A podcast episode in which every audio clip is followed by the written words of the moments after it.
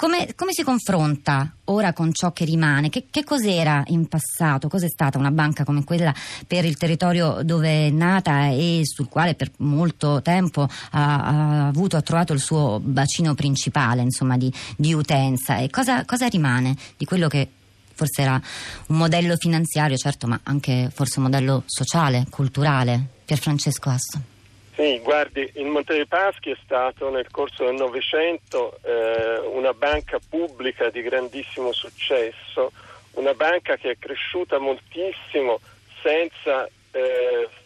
fa- avere mai un afflusso di denaro pubblico, senza ricevere mai nessuna lira dal contribuente italiano e eh,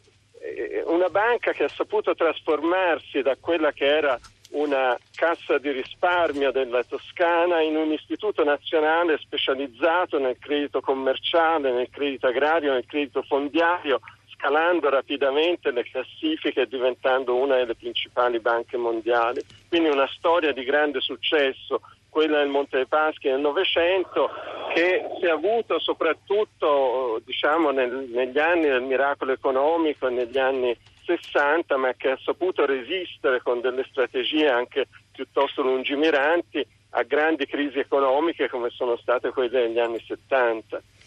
Eh, Asso, sono alt- altri sms, adesso poi li leggo, intanto li pubblico sul sito, ma eh, Monte Paschi soprattutto è una banca che, che, che ha sostenuto, beh, come, come, come, molte altre in passato, ma, ma Paschi ha sempre fatto un punto di forza proprio della sua immagine, aver sostenuto l'alto e il basso della società insieme, una società che forse oggi eh, si fida di meno, sia la parte alta che la parte bassa. Secondo lei oggi rimane qualcosa sul, sul territorio di questo rapporto stretto di fiducia tra l'istituto e, e, e il sistema che intorno era stato costruito?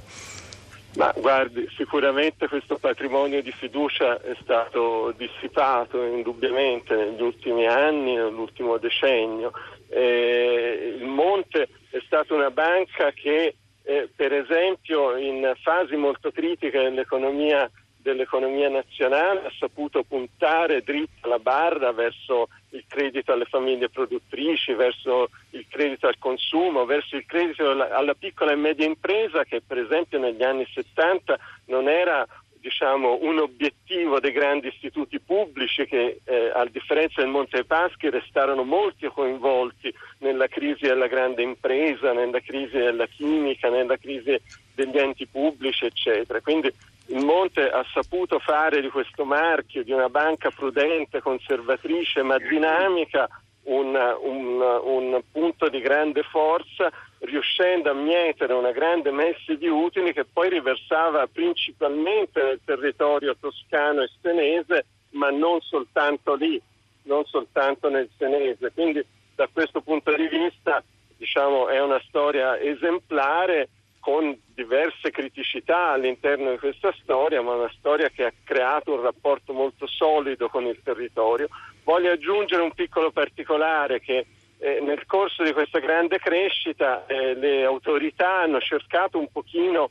di ampliare il territorio di riferimento anche da, sul piano del, del, della governance, del controllo della banca che era saldamente nelle mani delle autorità senesi. Le autorità di controllo, la Banca d'Italia, eccetera, hanno cercato un po' di eh, diversificare questo punto, ma eh, questa è una storia che non ha avuto altrettanto successo, per cui eh, diciamo, è sempre rimasta una città molto legata diciamo, nel bene e nel male al territorio di Siena.